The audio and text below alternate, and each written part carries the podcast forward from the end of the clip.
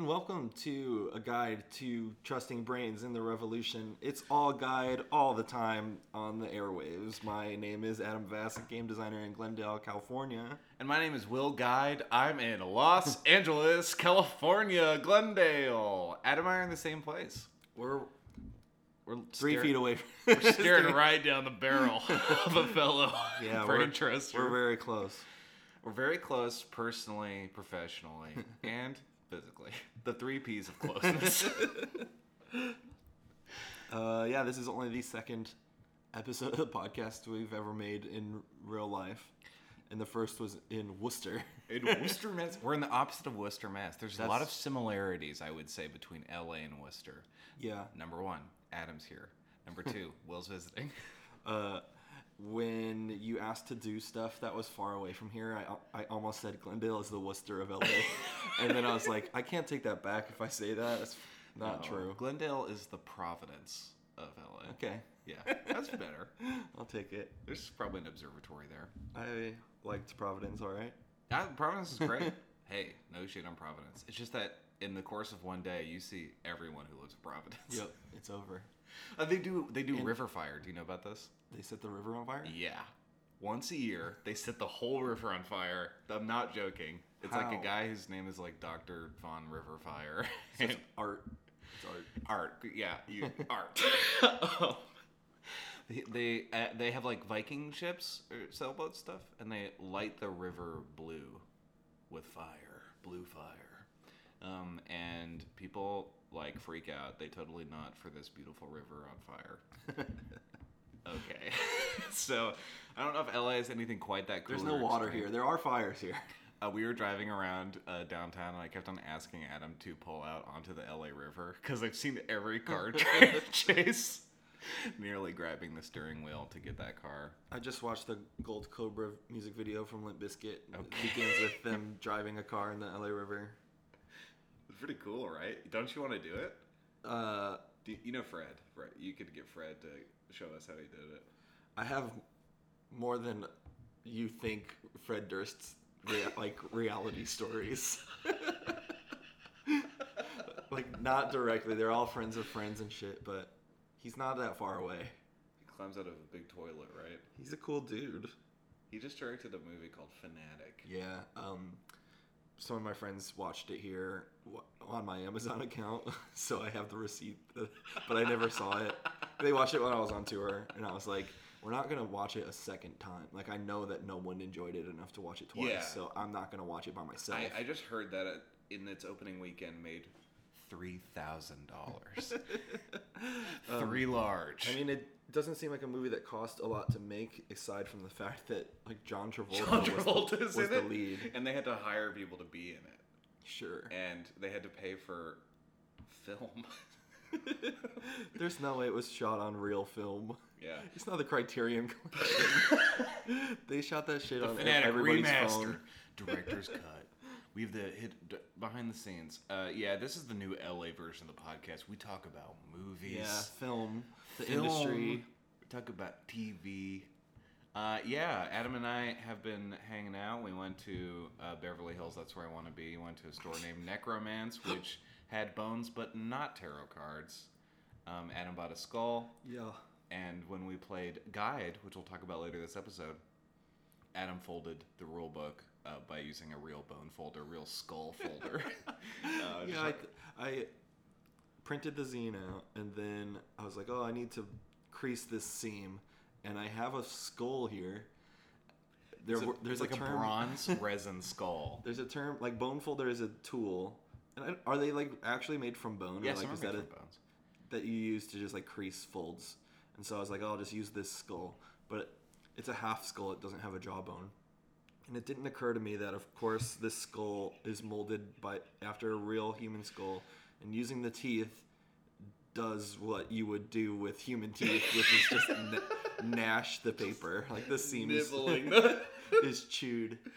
Yeah. And, then I realized I would use the smooth top part of the skull to fold the rest of the crease. And that was great. It looked good. Adam taught me about skulls when he was doing it. It was very good. Very informative. Yeah, there's more bones than you think. Yeah, I thought it was one big, smooth, big, beautiful, huge bone. Yeah, so now I own a skull, and that's an achievement unlocked. I can't believe you didn't own a skull before. I have looked into buying real ones, and then I was also like, what the fuck? Like, I don't need that, and also, the kind of person who owns a human skull faces obstacles. Like, you have to explain that to everyone who sees it and where you got it and how it was like sourced, because that's a whole thing too. That's only if you have one skull. How much money you spent on it and how you justify that. If you have 10 skulls, no one asks any fucking questions about your skulls. Because the shop had other human bones too, but it would be like an arm bone, like the forearm. And that was like $400 to $600. Yeah. Arm bone famously connected to the leg bone. The hand bone. The leg bone goes on our... The skull on that, like, price scale, because, like, nobody wants a forearm, or, like, nobody's excited to see a forearm. So, yeah, the skull has got to be at least a couple grand, a couple large. A true skull. Yeah, because they were, like, Victorian female skull. And it was like, I don't know how much about that I need to know. Right. Look, I just... Well, they were cast. All the ones in the cabinet were cast. Yeah. They weren't real. I don't think they had any real skulls. And then the sign also said it is illegal to sell real human organs. Like, preserved and stuff. Because there was also, like, animal hearts in jars and stuff. Wow. You could get, like, a turkey heart for $40 or something. God. But no human organs. Don't even ask. Did you know the skull is the largest human organ? That's not true. Yeah, it is. It's got a brain in there. It's eyes. I'm sure that enough people asked for particular things that they had to put the sign up, which is dark. Yeah. Like, do you got any kidneys on ice? Like, what do you think's a popular human organ that you're not using medically? Like, that you just are collecting? The heart for cosmetics, for just, like, you know, like, because they're all in formaldehyde in a jar.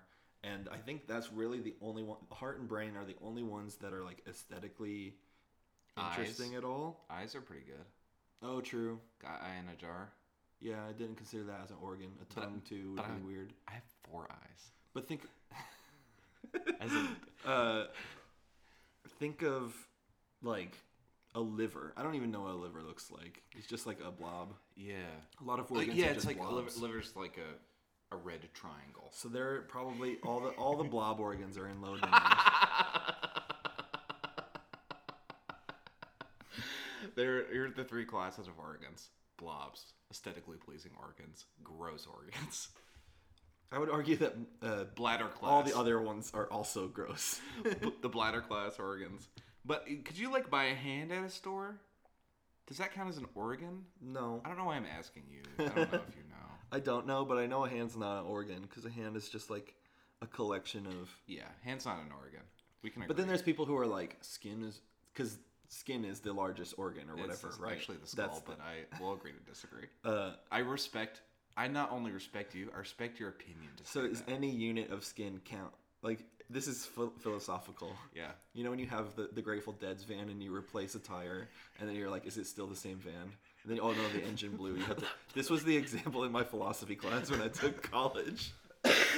If you replaced... They didn't fucking say the ship of Theseus. They were like... The literal Grateful Dead. Hey, y'all. Hey, brother. Here's the Grateful Dead, man. And you're following it around and you're watching the pieces fall off and get replaced. And at what point is this van no longer the van? That doesn't track, though, because the Grateful Dead is always still in the van, right? Are they saying, like, you replace Jerry with John Mayer? I mean, that's the thing, too. Yeah. Like, think of a band that has no original members. Yeah. Are they the same band? It's just it's a more... The band of Theseus. If you have one unit of skin on a hand, is the skin an organ and thusly illegal to sell? I'm just looking at my hands now. So, yeah, this is our podcast. Where we only talk about our game, A Guide to Casting Phantoms in the Revolution. Yeah. I dragged Adam to The Broad, which was really cool. And Adam taught me everything about Warhol screen printing, which is really cool. And then we designed 2 Andy Warhol games for a split. Thinking about that last night. I told Erica about it when we were falling asleep. Is it good? When you? That's like how you know if a game is good. I didn't detail the game like functions because I know she doesn't care. But the concept of, like, we made these games, and then we're like, what if they were a screen-printed poster? Like Andy makes. Like our good bud Andy. The inspo. And that was a cool... But then also I told her, like, Will inspired me to, like, apply for this artist residency, but the applications closed 5 months ago, so I guess I didn't get it. But you could have. I could next year. I mean, that one's the thing that I know exists and I'm interested in. And I also think, something. So the residency was at a print shop here, and they teach and facilitate screen printing and risograph printing. And screen printing is something I did for many years before my game life. And riso printing is something I'm interested in now and just starting to learn about. And you have a couple riso projects that are just super good. And I've learned how to set up the art and stuff, but actually, like, operating the machine, I guess, would be the next step. And having access to a machine, because they're not hyper-common. Loving the machine. Getting to know the machine. Becoming close, too. And so this place offers an artist residency where you get, like, a stipend for supplies, and you screen print and risograph all the shit you want for, like, 2 months. And then at the end, you have a display, like an exhibition. And I think it's primarily for zinesters, and I think maybe I can't tell the distinction of, like, stuff on the wall versus stuff on the rack, what they're looking for. Yeah. But either way, something like this would function as both. Right, and then your game is, like, so interesting because it was using our buddy Andy and his, like, actual techniques for photo, and you put it really well. Yeah, I don't want to give it all away. You can tease. I'm going to sell this poster. People are going to buy the poster. So, right? Looking at you. Hey, look at your iPod, right? A really interesting thing of how Andy Warhol printed is, like, parsing the different ink layers and reiterating the same piece many times, but either, like, using the same screen more than once, or omitting screens, or a lot of the time he'll have this, like, photo reproduction that was halftones, and it was black ink that would go on top to make it look like the photo. We were looking at Adam was explaining this to me while we were looking at the Marilyn Monroe piece. Yeah, there was 2 side by side, and you could see these distinctions where, like, this one uses the photo reproduction to reproduce the shape of her hair, and this one adjacent to it, Andy Warhol, or, again, this is something we didn't tap into because it's weird and I don't super get the studio. Yeah. The people he told to do his bidding. Yes. You have the photo reproduction of the shape of Marilyn Monroe's hair in one screen. But then in the other piece, instead of using that same screen, all the other screens were the same. There was one that approximated the shape of her hair that was clearly done with, like, black acrylic paint on a photosensitive screen. So when you burn that screen and you wash it off, you have a new shape that's close to or inspired by the original, but has this painterly kind of, like, more, I was going to say more organic. It can't really be more organic than her literal hair being reproduced. Which is, but it's like materials organic. Yeah. And you can even see a lot of the brush strokes being reproduced through the screen. And it's really interesting and unique. And I think there's something to knowing the printmaking process that makes those things interesting and special, that a lot of people, and Andy Warhol's such an interesting case study too, because I wonder about artists who enter the, like, everyday. Mm-hmm. It's like, guys, like, what do normies think is cool about Andy Warhol's work? It's probably not this, he replaced the 3rd layer of screen with a different 3rd layer in this 6th layer print. Yeah, it's like, look at these cans. Look at these big, luscious cans. And then, your game, I won't sell the cow, whatever. But you have a story that exists as screens, effectively. Yeah. You have a 6 layer screen print, so you have a 6 beat story. but you retell it by replacing or modifying existing screens. So again, in that example, Marilyn's hair is 3rd out of 6. So then it's your story. You look at it, and it's sort of like a microscope where you have like a timeline or events or something, and then instead of here at stage 3 out of 6. Actually, now that I'm like digging in and trying to explain it, maybe it's more like subjectivity of history too, right? Because this event happens and everyone knows it happened this way, but maybe that perspective changes from either someone who is there or someone who studies it in a different way, has different information. Yeah, and like informed by worldview or context. So you still have the arc, the narrative arc that is screens 1 through 6, mm-hmm. but 3, instead of being the photo reproduction, is now the brushstroke reproduction. Mm. And any combination of these screens puts out the same final product, but they each have these unique tweaks to them that make them standalone, and then also seeing them all next to one another creates this like meta piece of like which one is the real one, which one is the best one, and because they're layered, they inform each other, right? And yeah, it's definitely something I'm probably going to play with and put more timely work on the back burner to chase. Yeah, and it's cool. Like, I love approaching games from like literally materials science and like shit like this. So that's great. My game was your Valerie Solanas just going and blaming Andy Warhol, and that's it. So yeah, we'll take a little break and then we'll come talk about. We have some listener questions because this is our like 6-month anniversary episode or whatever. Sure. And did you not get me anything? I forgot. I thought we were waiting for the 1 year to do like a big thing. But we talked about this.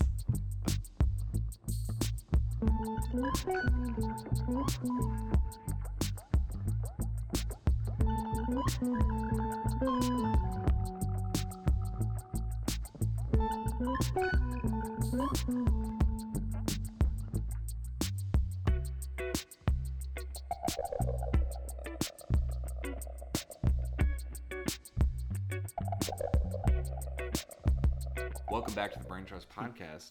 I'm still Will, and I'm still in LA. It's great to be back. I just took pictures of palm trees, and Adam had to be like, "You dork, stop doing that." But yeah, we have some questions from listeners, personal questions, personal projects, and yeah, a lot of people said nice stuff about what the podcast means to them and like on their own journey, and that's amazing and special. And thank you. Yeah, it's I don't look at or even remember that I can look at any like data on listenership for the show.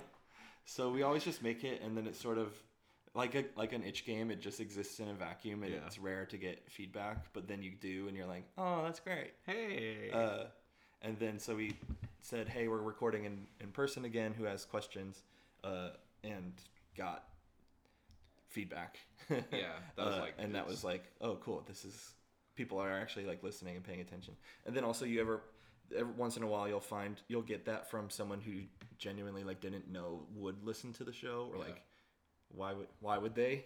Yeah, and then they do, and that's like extra cool too. They listen because it's very good. That's why we're professionals. Did they not hear the Andy Warhol game? I just gave that to you in theory for free. Yeah, well, yeah, no mechanics. So you just you got to play it from what I just described. Well, yeah, it's a copy by Warhol.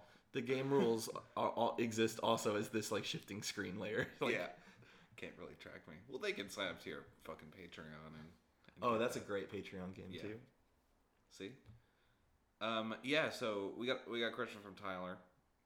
How hackable do you think Phantoms will be? For example, running a different time period, or is it inseparable from a setting, in your opinion?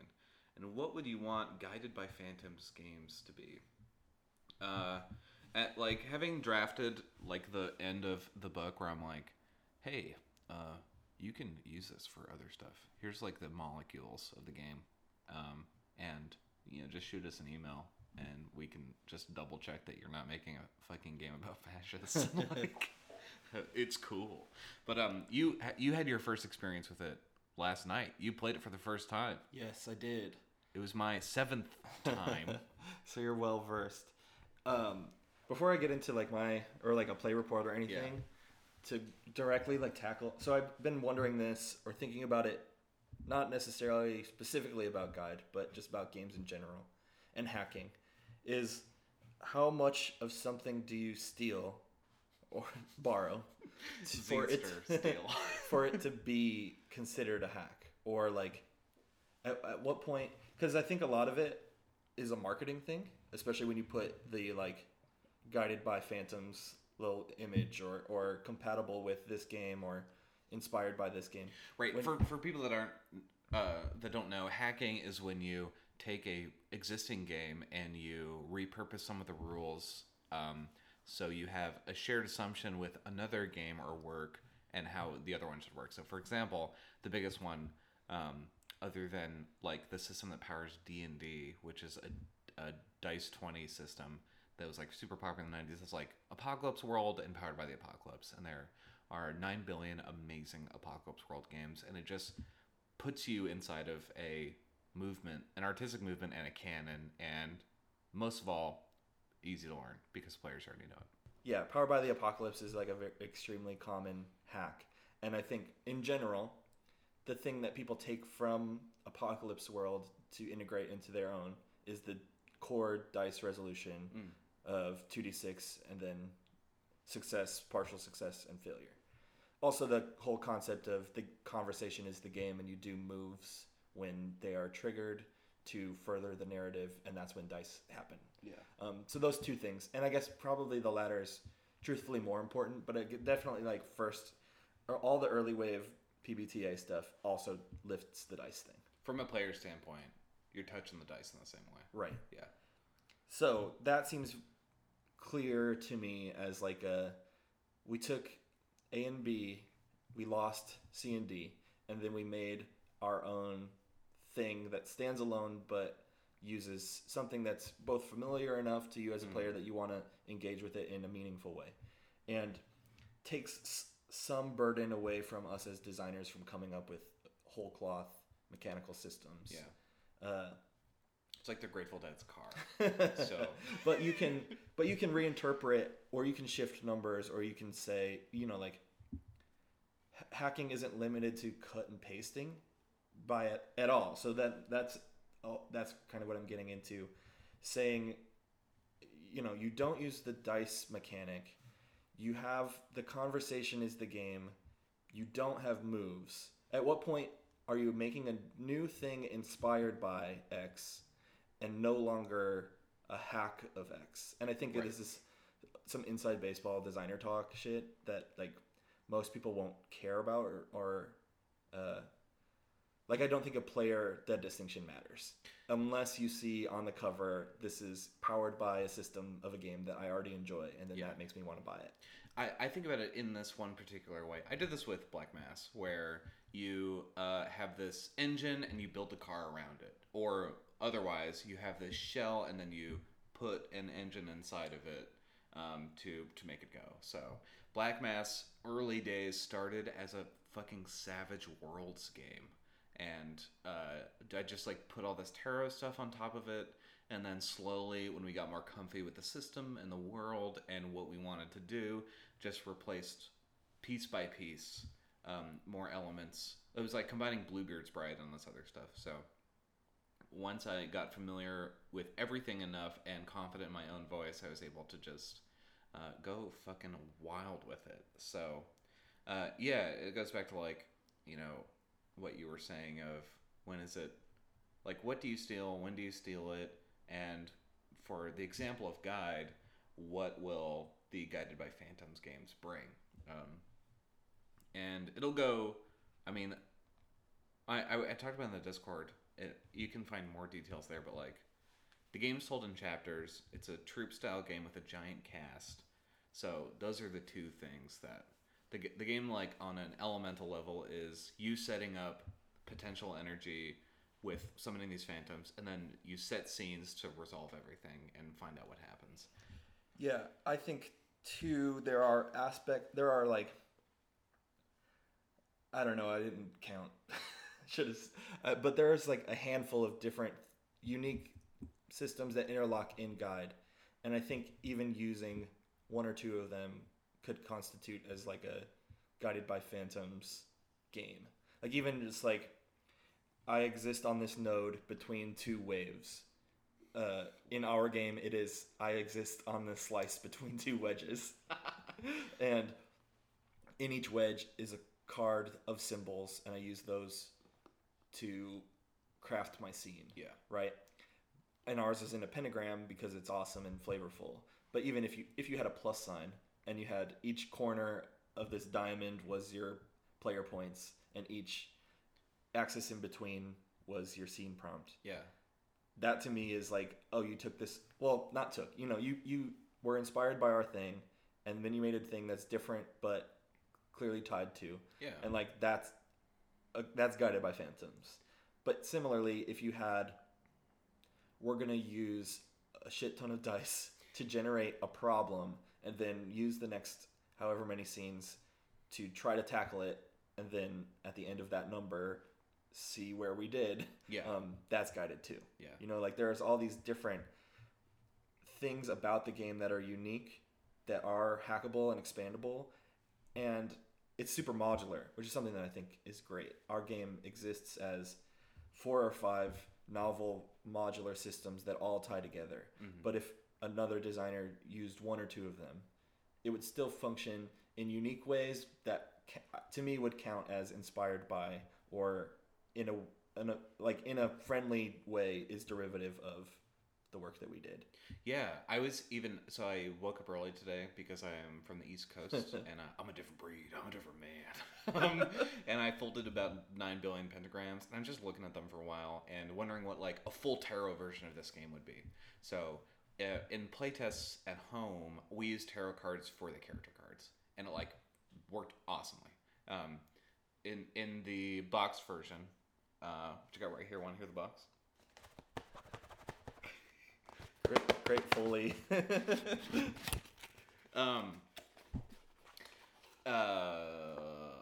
The character cards are have two ends like a playing card where you can choose 2 different characters and like the king's card or like the royalty cards. The face and cards.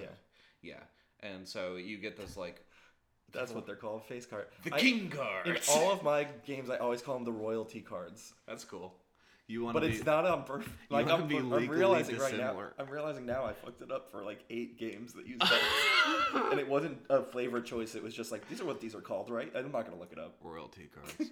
You wanted a class distinction between the face cards. It seemed like higher power things. Yeah. Yeah, and doesn't that say something about society?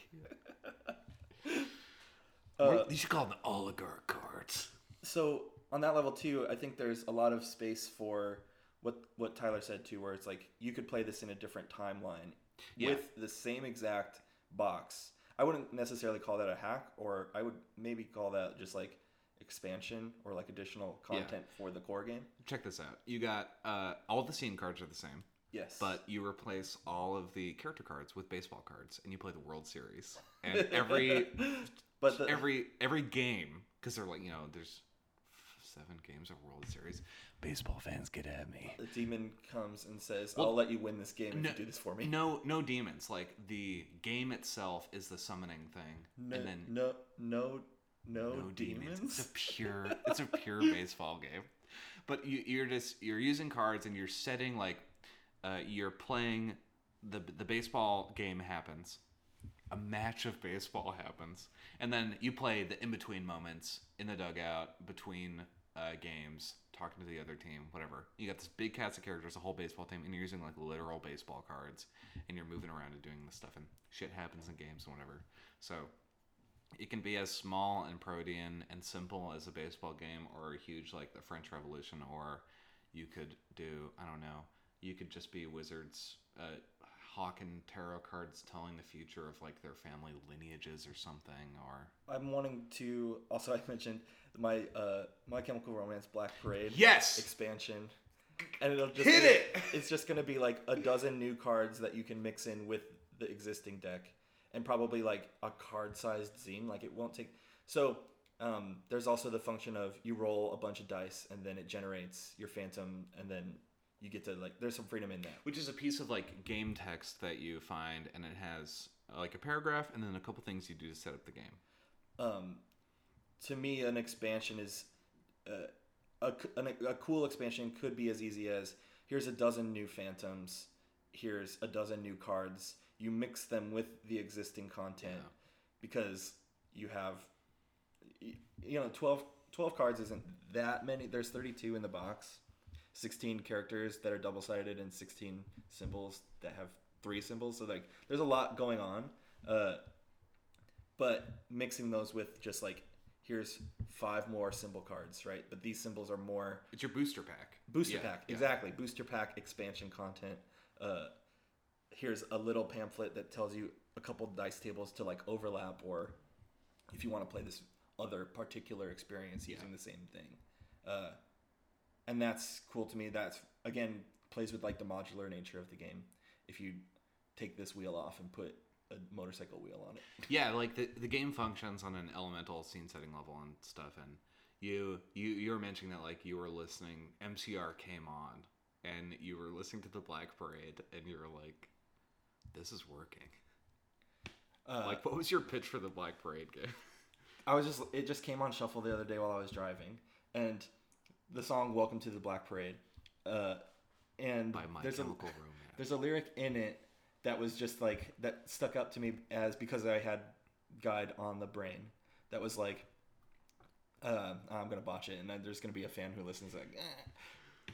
It was something like, will you, like, lead the people or whatever to defeat your demons and the non-believers? And I was like, okay, so the demons won, are like, we cast them, and then now they're in charge, and, like, we have the revolution is now against this demonic force. Yeah, like, it's flipping the assumptions of the game. To tease what we'll probably get into, the idea, again, of, like, this doesn't happen on the terrestrial plane. Mm-hmm. When we played last night and we had these scenes that were taking place in, like, the spirit realm, I'm picturing Black Parade kind of exists in between realms, and, like, the revolution isn't Earth history, right? Mm-hmm. It's, like, spirit history. It's something that you can... Yeah, the idea of, like, the frequency of revolution is something that you can tune into. And, yes.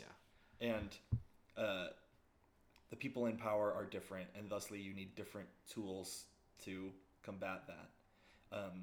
Then you have, you know, a handful of different characters that would combine with, or, like, because of the way setup works, you get choices and you get to assign flavor that doesn't exist to these pictures. Yeah. So the combination of, like, new art and existing characters, you just, like, would make it, would just work. You would just make it work. Yeah. And that's really great.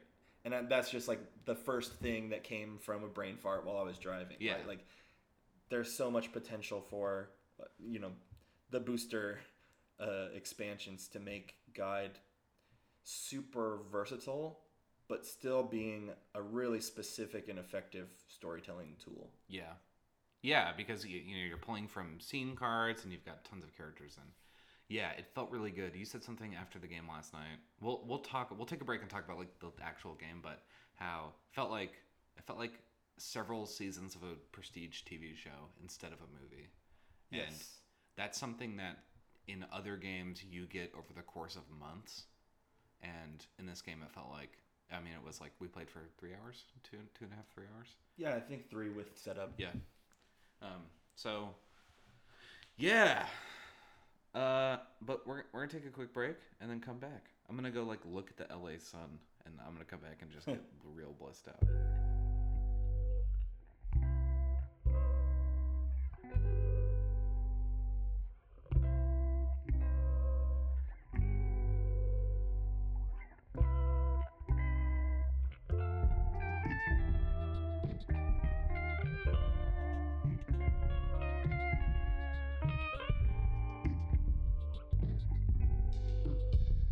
Welcome back to the Brain Trust Podcast.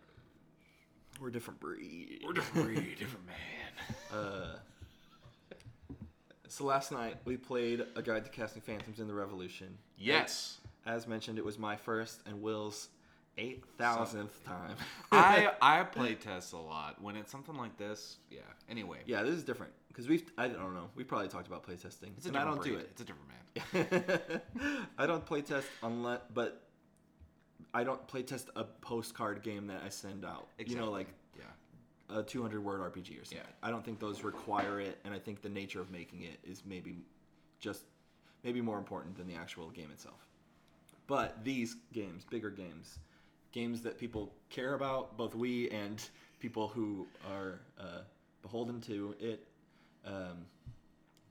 and games like this that are novel, require way more. You just got to have that clarity in the whole thing. We played with Brain Trust and Discord Phenoms, Megan and Jason, and they came over to Adam's, and we played for about half an hour. We summoned three phantoms. It was extremely good. In this game, it's very fun to just sit back and watch people call scenes, and then being a more minor character in a scene, and then handling it that way. But yeah, we started by creating our cabal, which was called Bridgewalkers, and we had this like magic book called Modem that had all the rules for summoning phantoms. And another group had the first half of the book, and we had the second half, and we take out, to initiate new members in the group, we take a page out of the book and give it to them to study and mark up and everything. Yeah, the groups, or the idea of these like book-wielding barrier-crossing groups was a timeless entity too. Yeah. Like, existed before and long after the French Revolution, and we were just playing this chapter of it that existed in this time frame, which is really cool too, because then you have this like implied lore to the group and to the like the magic that they mess with, the book and all that, which we like don't really touch on in play, but like even just having in the back of my head was cool to think about. Yeah. Right? Like, so in the beginning of the game, you create the cabal with these short questions that you then discuss, and so this one, like we totally invented this book and the people that use it and everything like that. But at the same time, you're creating this cast of characters and indicating characters during answers. And so, like, as far as the juicy play report, we summoned our first demon. There was a malfunction, and it swapped places with another player or character in the cabal. And that is one of the, like, starter scenarios, right? Yeah. Yeah, and that was wild. Because I think... it wasn't shocking, the idea of like possession being on the table, or like the complications of messing with the magic you're messing with, which is something I like in magic, in games in general, right? Magic shouldn't be just for funsies. Wizards know all this shit from books, and it's like cool to do. It should always be dangerous. You're fucking with stuff you don't understand. Magic's a gun. Did you know that? And this.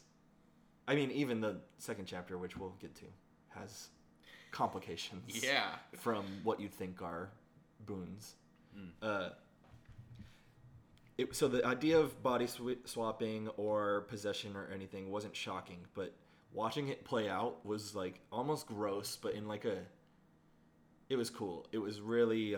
like, we as players knew what was happening, and we got to be the characters discovering and playing. Exactly. And the sort of... I guess it's... Was it dramatic irony when you know something that the characters don't know? Yes, and and it was really effective. And it also, because you have these dice on card sleeves and pieces of paper and stuff that are basically like timers or time bombs, kind of. Yeah, like, exactly. You can foresee the problem if you don't act on it. You can see the crash trajectory of these characters. So it's an extra level of dramatic irony. Yeah. Of not just like, we know that this person is not in their own body, but we also know 4 scenes from now that like something catastrophic is going to happen. I think that's a really great thing in story games in general. I talk about it a lot because I think it's one of my favorites and most effective. But Fiasco has this with the... When you have a finite number of dice and you know the tilt is going to happen, and then you have a finite number of dice or scenes, I guess, and then the end happens, that it leads to players pacing in a much more natural and effective way. Because you don't end up with the last scene of the chapter is just like, we went out for lunch. Yeah. You know, like, you know it's the last scene. You planned for it for the last four scenes. And it builds up and pays off or has a cliffhanger or whatever you choose to do with it. Yeah, it's just going to be big. Yeah. And it feels good as a story tool to have the arcs be arcs. Mm-hmm. I think that was one of the most effective aspects of Guide is... having not necessarily the timeline, because I think there's potential for like timeline play, going back and forth, doing flashbacks, that sort of thing. Yeah. We did a little bit, but we didn't. We mostly stuck to a linear progression or like things happening simultaneously. More in like, again, how I picture a movie. But when we have the takeaway, when we have all the information and seeing how it functions, again, in a modular way, you can do... one chapter, you could do 8 chapters. You could make it campaign, really. Yeah, you just add additional chapters. You add chapters and you go home in between. It's so much more versatile in that way, but it we mentioned it feels like prestige television. Mm-hmm. It could be a 3-episode miniseries on HBO. Yeah, exactly. But you could do 4 seasons too. And the way that the stories work, it's like watching or engaging with episodic stories, but you don't have to engage with every episode, or you could stay in one for a particularly long time if it was extremely satisfying in whatever way. Yeah, and like you get to control how in depth each thing is. Exactly. So on that last point, our first chapter was like. Significantly longer than our second because we were just investigating what it was like having this new character to the group, switch bodies with the Phantom, and then just walk through hell. And so like we had a lot of parallel scenes where this character was in the unseen world experiencing what like his body was handling and doing and all this machinations and plotting. And the second Phantom that we summoned was a Phantom named Debris, who gave a gift to several characters, which was to give them like the power of entropic sight, so they could look at something and it would decompose until it bore this like weird fruit that we brewed into fucking wine and called freak wine. And dosed the populace at like a military parade. Yeah. And it got extremely Midsummer plus like revolutionary fervor stuff. And that one was really cool because I called the first scene and just had one of the characters take off a blindfold and then vaporize the whole army. And then it was like, well, what do we do now? Yeah. Like, you can basically put all your chips in every single scene. And and then just see where they fall. Where the cards fall, where the chips lie. The cubes lie. The cubes. There are 4 types of cubes. Your home. Home. Dice. Dice. The phone charger. And boxes. And movies. Several movies about cubes. We played for about 3 hours, including setup. It is just so cool because a lot of the game involves you putting down on paper things that people have done in the game. So you're just given this shelf of cool things that you did during the game. Yeah, you have your yearbook. Yeah, exactly. At the end of all the characters and what they did and how you'll remember them, kind of. Including the Phantoms, too. Because they are effectively characters, but they just operate in a very different way and have clearly...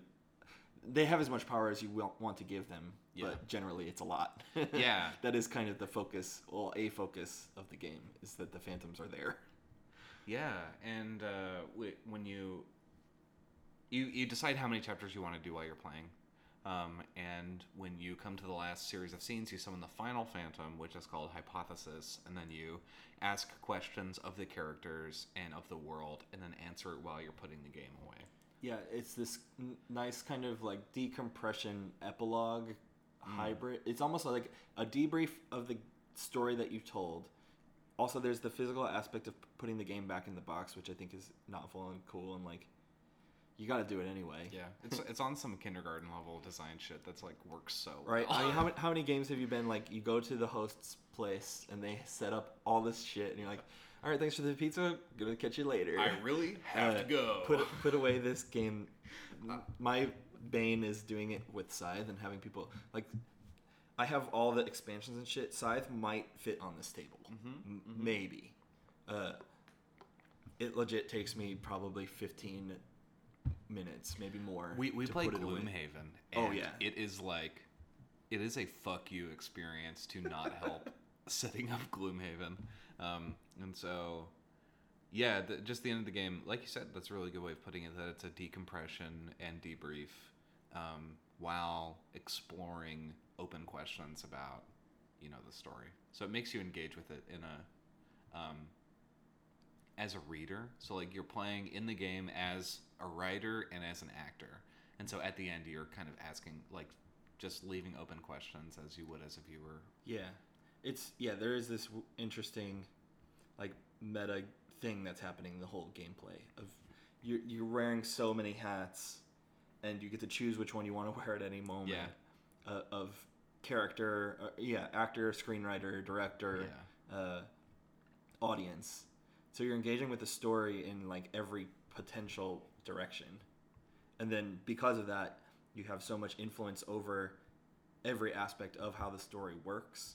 Like, you'll never be in the audience and being like, oh, I wish they did that. Yeah. Because you're also... You just grab the character by the neck, and you're like, you're going to do this now. And there is just, obviously, like, the cooperative aspect of it. We're all working because we want the story to be good and the characters to exist in a real-ish way. Yeah, there's a line in the game that's like, your job is to make players or characters' lives complicated and to collaborate with your players. And so, like, that's... But then there's also the cool nature of any co-op story thing where someone's going to come up with some shit you've never thought in your whole brain. You freak out. And a genuine cool surprise that changes everything before and after. Yeah, someone goes flip mode on them, and it's just, like, gets quantum. It goes from geometric to trigonomic, and you're like, oh... Like, you brought up, like, A Long Walk Through Hell, that one, and that was just like, holy shit.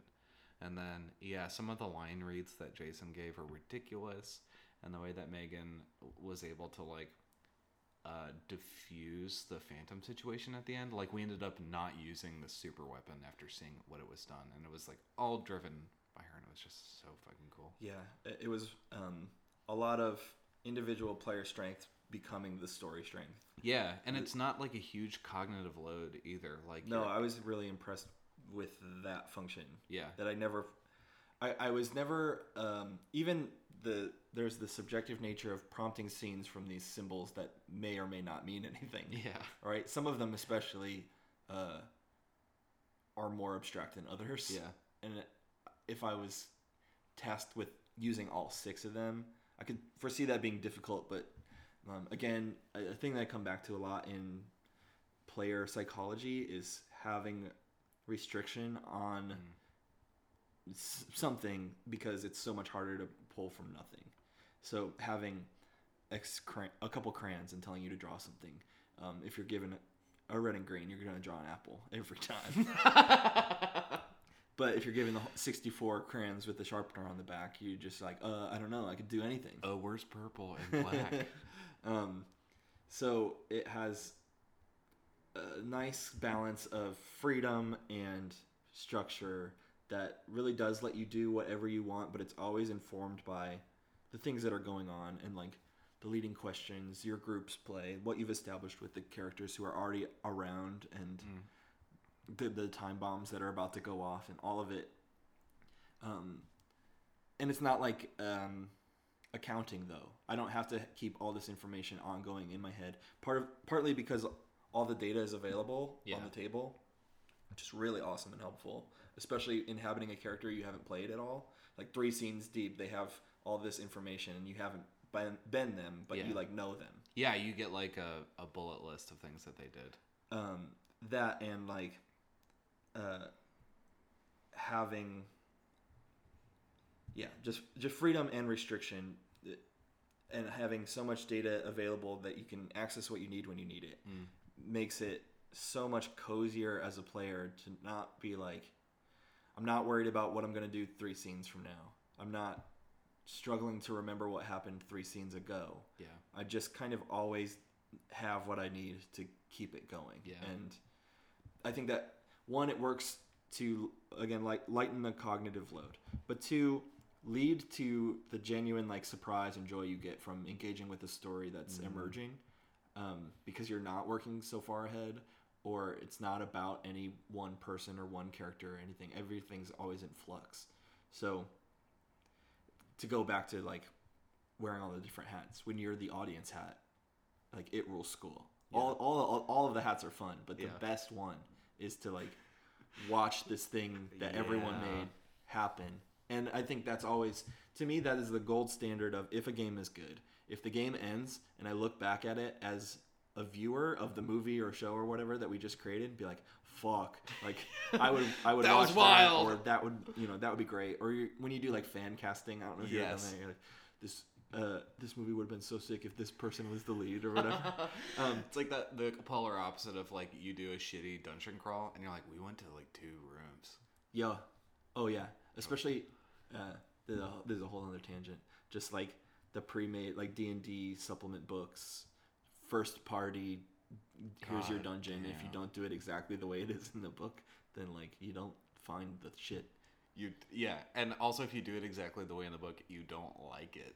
It's just it's so hyper structured that there's no Well, I mean, that's why we make story games, I guess. We're not in this realm of, but those to me make stories that are memorable and stories that you as a fan of story love, and that's a good ass game. Sounds like you liked it. Game good. You liked it. It's in reviews in. I liked it. It's good. Our players liked it. We're about to pack 1 billion of these into boxes. Yep. We have all the boxes, all the play mats, all the cards, all the lanterns. We didn't talk about that, but the lantern is just really satisfying. It's really fucking good. Yeah, because you fill it with dice and then you slam jam it all over the pentagram. It feels good to dunk a dice. I earned this shit and it goes in the basket. Well, bam. And then it feels good to shake the lantern full of dice. It's loud, cavernous, and Do we want to... We can have that noise for people. Yeah, let's do some Foley. There's no dice in there. I don't know how to assemble the lantern, so you do it, and I'll get the dice.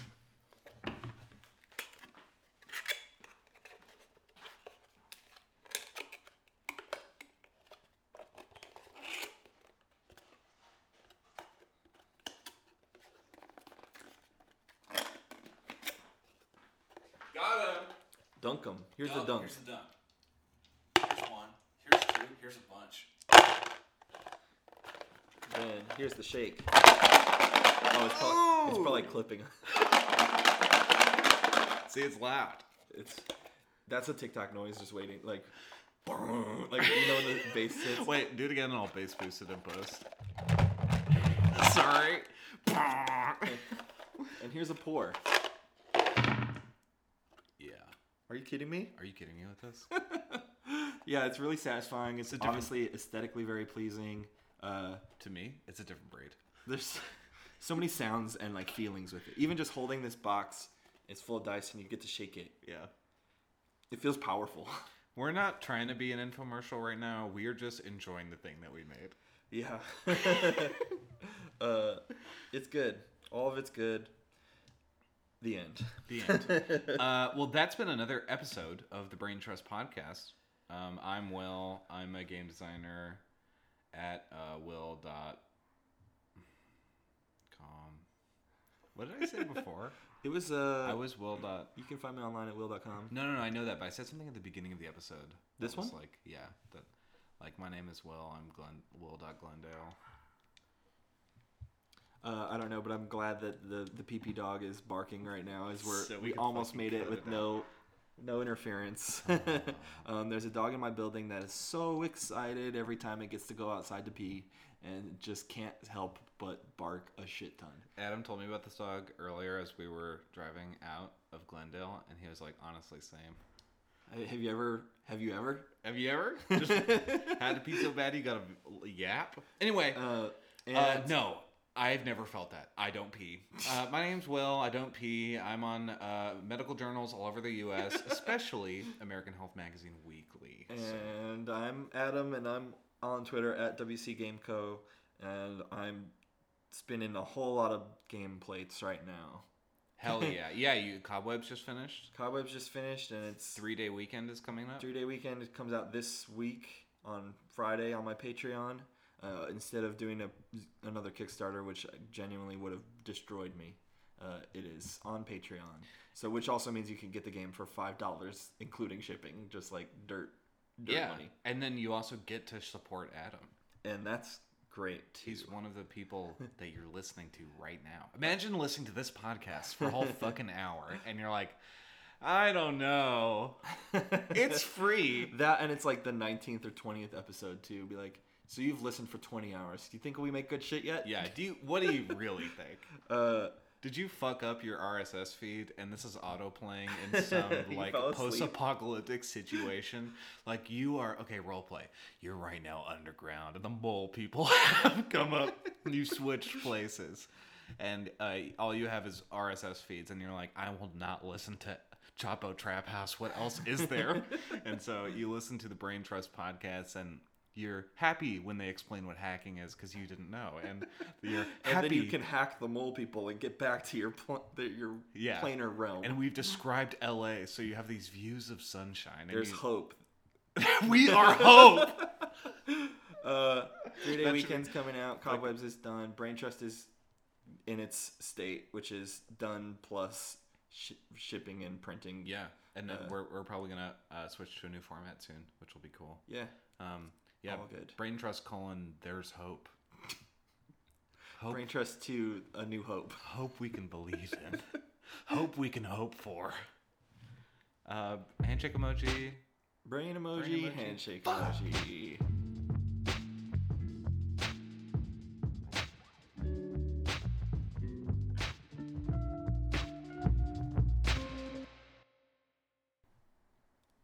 Been a while since. Want to do a high five on camera? On camera, the microphone. Just do a sub hit when the. Just do it again. Boom. Well, we can't do it while saying anything. Ow! I stubbed all my fingers. Too spicy.